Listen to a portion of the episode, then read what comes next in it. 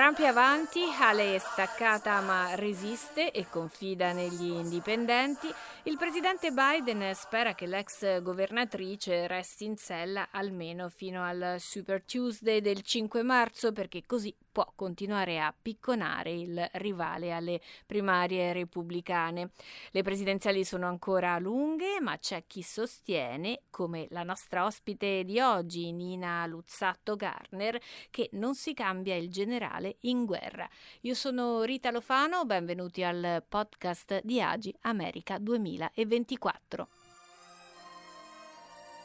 In studio con me c'è la collega Susanna Bonini che ha realizzato l'intervista di oggi. Ben trovata Susanna. Ben trovata direttrice, grazie. Nina Luzzatto Gardner è un'italo-americana professoressa in diritti umani alla prestigiosa Johns Hopkins University, peraltro insegna sia a Bologna che a Washington. È nota in Italia anche per un altro paio di ragioni importanti. Anzitutto, già nel 2008, in epoca non sospetta, aveva fondato primo, diciamo, la prima associazione degli americani in Italia pro-Obama, quindi di fatto era stata una grande attivista della prima campagna elettorale dell'ex presidente Barack Obama tra il 2008 e il 2009. Eh, in seguito, insomma, è sempre stata in primo piano nella politica Dem, quindi una grande attivista, ha partecipato a tante battaglie per i diritti civili, per i diritti delle donne e la sentiremo più avanti nella nostra intervista eh, commentare queste fasi della campagna elettorale proprio dal punto di vista delle donne americane. Gustiamoci questa intervista. Grazie. Buonasera, professoressa. Buonasera. La campagna, come ho detto prima, è nel vivo, ma sembra eh, che sia un po' tutto un déjà vu. Non, non, abbiamo candidate donne, abbiamo una competizione sempre più serrata tra Trump e Biden. Eh, cosa sta succedendo, professoressa? Dove sono le donne in America in questo momento? Le donne stanno, molte, molte stanno o diventando eh, governatori o nel congresso o, o stanno gareggiando nel Senato.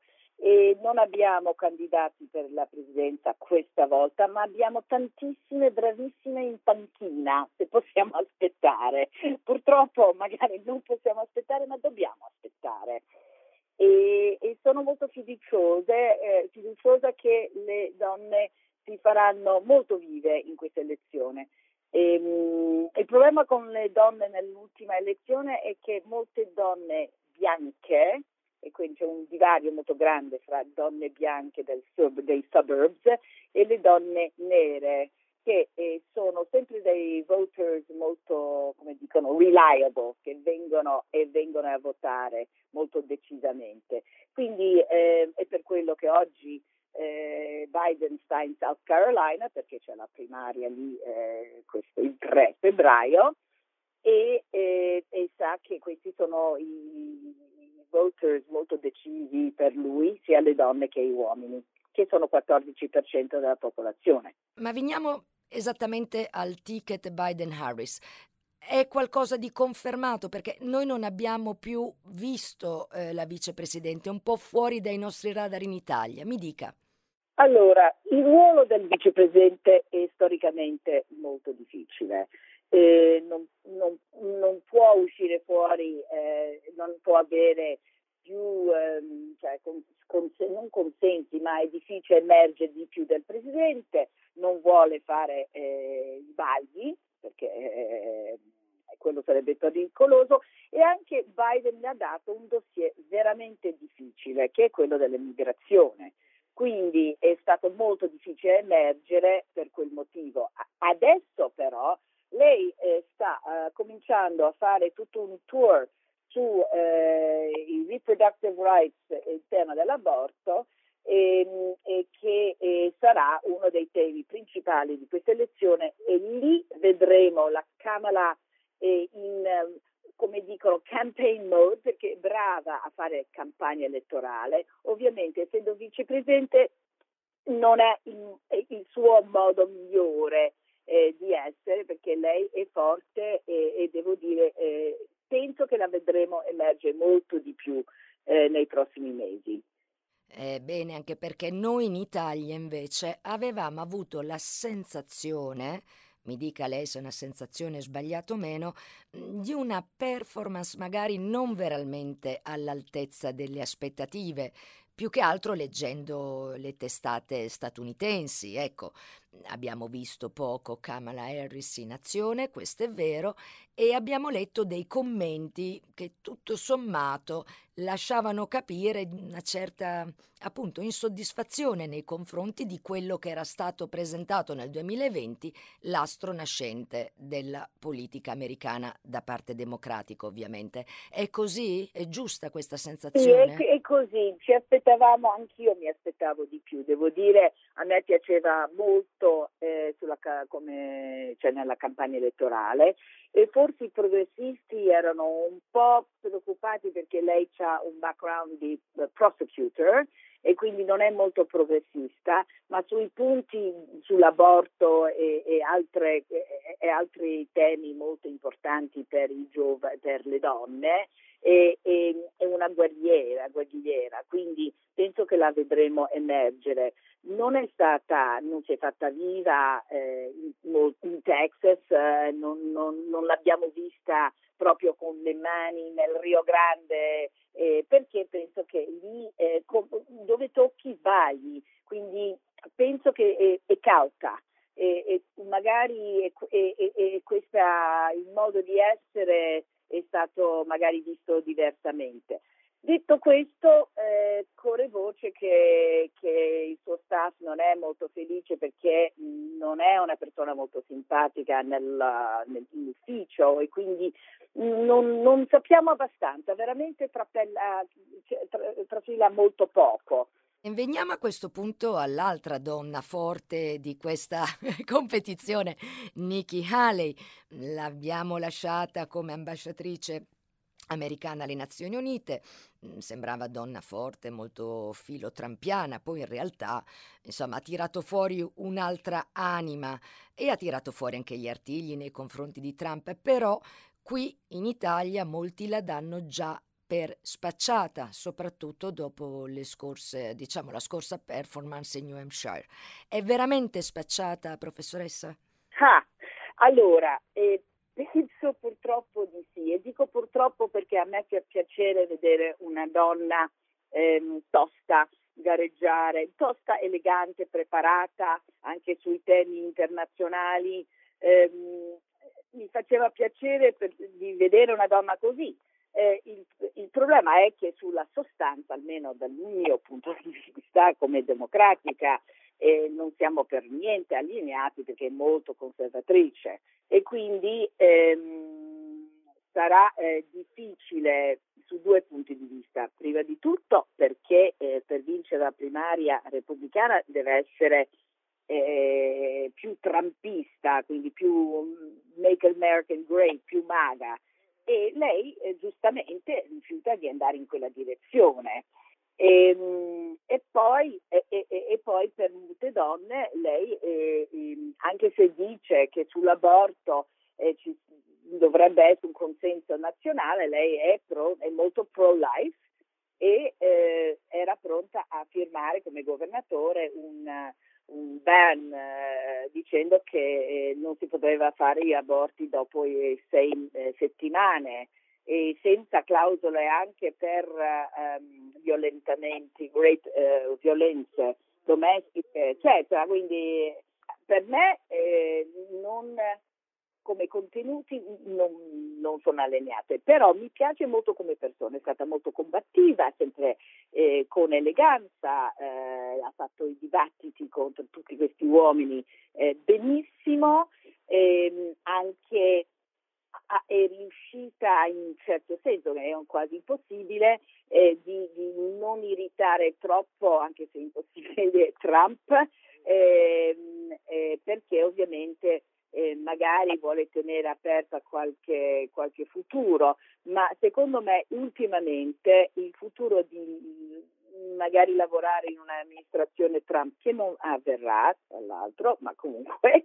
E, Quindi e... escludiamo automaticamente la possibilità di un ticket eh, Trump-Haley, un po' come avvenne con Obama, che poi si tenne come vicepresidente Hillary Clinton. Allora, diciamo che eh, Obama è una persona intelligente, è una persona, un gentleman, una persona strategica, eccetera. Diciamo che Trump, se uno non bacia eh, l'anello, eh, non, non, viene invitato a far parte del club. Quindi eh, eh, in questa settimana, per esempio, lui è arrabbiatissimo che lei non abbia deciso di, eh, di, di, sospendere la sua campagna dopo la, la, la, dopo la perdita in Iowa e New Hampshire e quindi è arrabbiatissimo perché lei questa settimana sta a New York a, fare, a continuare a fare fundraising con dei multimiliardari e, e lui ha, ha, detto molto chiaramente che eh, chiunque dà soldi alla Haley adesso non, cioè, non, potrà mai entrare in suo circolo di, di amici né, né essere, no, non sarà mai ben visto. E sta mettendo in fibrillazione un po' i suoi fundraiser perché sono persone che hanno i quattrini. Quindi la sta trattando male, la chiama bird brain, che non è un termine molto carino, eh, cioè cervello di uccello, e, e, e, e, c'è proprio mancanza totale di rispetto. E questo motto di Haley, Make America Normal Again, in realtà non sta, non sta solleticando molto l'elettorato, mi sembra. È così? Beh, sta solleticando gli indipendenti, che sono sempre una fetta importante, no? E per, purtroppo in questa elezione lei sta, eh, si sta presentando come non un terzo partito, ma qualcuno che deve essere eletta dal partito repubblicano. Quindi quel partito che è diventato quello di Trump ormai non la, non, non la voterà mai. E quindi se uno calcola che diciamo 30% de, de, delle persone che votano sono repubblicani, 30 democratici, c'è una grande fetta di 40% di indipendenti che è, sempre, che è cresciuta ultimamente.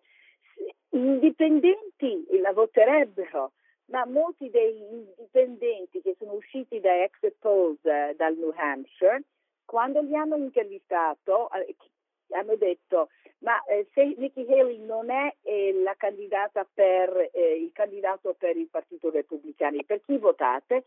E dicono voteranno Biden. Lei giustamente sta continuando a, a gareggiare perché non si sa mai con tutti i problemi che ha eh, Trump con la giustizia, che sarà più in corte che a fare comizi, lei dice ma è meglio avere un'altra alternativa si gioca tutte le carte fino all'ultimo, una donna coraggiosa, possiamo dirlo.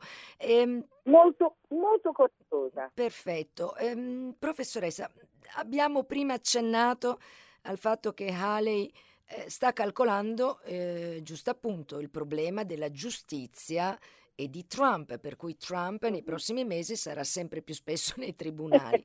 Bene, eh, quanto, quanto dà di possibilità alla giustizia di fermare la corsa alla Casa Bianca di Donald Trump? Allora, non potrà fermarla, però c'è stato un, un, un um, sondaggio molto interessante ultimamente della Gallup che dice che ehm, 70% delle persone ehm, che, per, che, voterebbero in questa prossima elezione non voterebbero qualcuno che, che ha avuto eh, problemi con la giustizia ed è stato condannato da una giuria. E, e, e, stiamo cominciando ad avere finalmente, tutto sta venendo al pettine. Quindi questo ehm, crea un grande problema per Trump. Interessante, quindi noi vediamo che ha un partito repubblicano di buona sostanza dietro a lui, ma lei dice che probabilmente l'America, anche quella più profonda, non è tanto disponibile a votare un candidato repubblicano con problemi seri, perché parliamo di reati penali gravi, con la giustizia. E questo è il messaggio. E questo è il messaggio, che è un messaggio, devo dire, abbastanza confortante e, e, e, quindi c'è sempre un nocciolo duro che, che, che vo- lo voterebbero qualsiasi, in qualsiasi modo, no? in qualsiasi circostanza. Però eh, c'è una rete abbastanza importante, 70% di ovviamente tutto l'elettorato, quindi repubblicani e democratici, che dicono di no. Mm-hmm. Interessante questo. Veniamo alla fantapolitica, se posso permettermi di chiamarla così. Eh, la professoressa Garner, nel mondo migliore possibile, che tipo di eh, campagna elettorale, competizione elettorale presidenziale avrebbe voluto vedere nel 2024? In questo momento penso che almeno il, il, il momento di guerra non si cambia il generale, quindi anche se lo so che in Italia eh, la, eh, si trapella, cioè, tutta, tutte le notizie dicono che Biden eh, non capisce più nulla, è demente. Non è vero, dovete guardare veramente la campagna elettorale in questo momento, quello, i comizi sono pazzeschi, Biden è in sella, quindi direi e Biden con tutta la sua esperienza internazionale in questo momento lo dobbiamo tenere. E, direi forse sul vice avrei voluto vedere magari eh, il governatore del Michigan Gretchen Whitmer oppure una delle mie eh, preferite italo-americana tra l'altro eh, l'ex governatore del Rhode Island che è adesso eh, co- ehm, segretario del commercio Gina Raimondo. Molto molto brava, assolutamente preparata, moderata, tutte e due abbastanza moderate e questo per me sarebbe un bel team. Ehm, purtroppo Kamala non si può cambiare perché Biden è stato salvato dall'elettorato nero nel South Carolina e ha fatto delle promesse, prima di tutto di un di, di, di, mettere una donna come vicepresidente o almeno un commitment. Ovviamente poi ha messo una donna sulla Corte Suprema, eh, la Katanji Jackson, bravissima, e, e, lui ha bisogno di quell'elettorato che sono quelli che votano. Un sondaggio meno recente di quelli da lei citati del 2022 di The Economist eh, che eh, parlava di un'America, degli americani già sostanzialmente pronti alla guerra civile, cioè il 65% del campione si diceva pronto al ricorso alla violenza per motivi politici. Noi sappiamo che eh, lo scontro eh, in questo momento è veramente eh, molto molto forte non sempre eh, diciamo corretto tra virgolette e c'è questo rischio soprattutto dopo quello che è successo il 6 gennaio. In Europa sicuramente eh, per noi è quasi un incubo ecco l'idea che possa venire a meno eh, la democrazia più antica del mondo. Abbiamo dei rischi di questo tipo per davvero? Come la vede? Beh, è domanda interessante io direi non guerra civile, ma conflitto, eh, con piccoli conflitti e conflitti legali che potrebbero sfociare in atti di violenza, ma non guerra civile. Eh, questo stiamo vedendo in questi giorni un esempio perché abbiamo 25 governatori repubblicani che sostengono la posizione del governatore texano contro il verdetto della Corte Suprema riguardante il potere del governo federale di controllare le sue frontiere, in questo caso Texas e il Messico, ovviamente in contesto immigrazione. E questo è stato ribadito dalla Corte Suprema, quindi io vedo più questi, un po' questi conflitti da eh, stati verso il governo federale e anche conflitti di persone che, eh, ricordiamoci, il 75% del Partito Repubblicano, di cui più o meno il 30% dell'elettorato, non crede che Biden è, è, è il vero presidente. E quindi c'è gente che è pronta a prendere armi, come abbiamo visto il 6 gennaio, eh, perché pensano che Biden è illegittimo. Si spera che più di queste, poi avremo sempre in questi mesi più notizie eh, su eh, indagini che stanno uscendo fuori, i verdetti, su quanto Trump sapeva sul 6 gennaio, quanto Trump ha, eh, ha preso documenti ehm, di, di, di, di eh, informazione che non doveva mm, togliere dalla Casa Bianca, si saprà, si saprà più, più informazione che esce fuori che anche i suoi più seguaci magari cominceranno a pensare forse eh, Ma è, è possibile che queste rivelazioni vengano proprio a ridosso di Super Tuesday a marzo? E, eh, secondo me vengono qualche settimana dopo Super Tuesday purtroppo perché ovviamente Trump giustamente perché sta usando tutte, tutto quello che può fare sta ah, facendo appello a, ad ogni cosa no? E quindi eh, sarà verso la, più verso la fine di marzo tutto sta slittando un po' troppo vicino alle elezioni ma eh, per esempio molti dei suoi eh, avvocati per stare fuori dalla prigione stanno, hanno, preso, hanno dovuto dire pubblicamente che loro sapevano che Biden aveva legittimamente vinto e che Trump aveva legittimamente, cioè lo, lo sapeva. E quindi eh, più che esce fuori tu queste notizie, più sarà sconvolgente per i suoi seguaci. Un punto molto importante per dare speranza a tutti e le donne soprattutto e, e uno dei maggiori punti strategici del Partito Democratico in questo momento che stanno mettendo su molti, moltissimi stati un referendum sul diritto dell'aborto, che anche se le persone che sono non entusiaste né per Biden né, per Trump ma eh, si spera che questo eh, farà eh, arrivare alle urne una bella folla soprattutto di giovani e donne, ma non solo, che andranno a votare per questi referendum. Quindi più si riescono, eh, stanno raccogliendo le firme in, questi, in queste settimane, se riescono già stanno provando su 20 stati. Questo aiuterà moltissimo. Quindi la mobilitazione contro il divieto all'aborto potrebbe, diciamo, portare acqua al mulino del Partito Democratico, è questo, insomma. Assolutamente, l'abbiamo già visto eh, nelle ultime elezioni del 22 e infatti lo Stato di Ohio, che non è super liberal, eh, ha avuto un referendum per metterlo proprio nella Costituzione, che adesso nella Costituzione eh, c'è. Eh, quindi eh, più, più, si fa su questi stati per dire ragazzi, la Corte Suprema ha detto che dobbiamo ricorda, ritornare ai stati, allora come stati facciamo questi referendum e vediamo cosa succede. Succederà che questo sarà un, mo- un modo di mobilitare eh, donne, giovani e, e uomini eh, su, questo, su, su questi temi.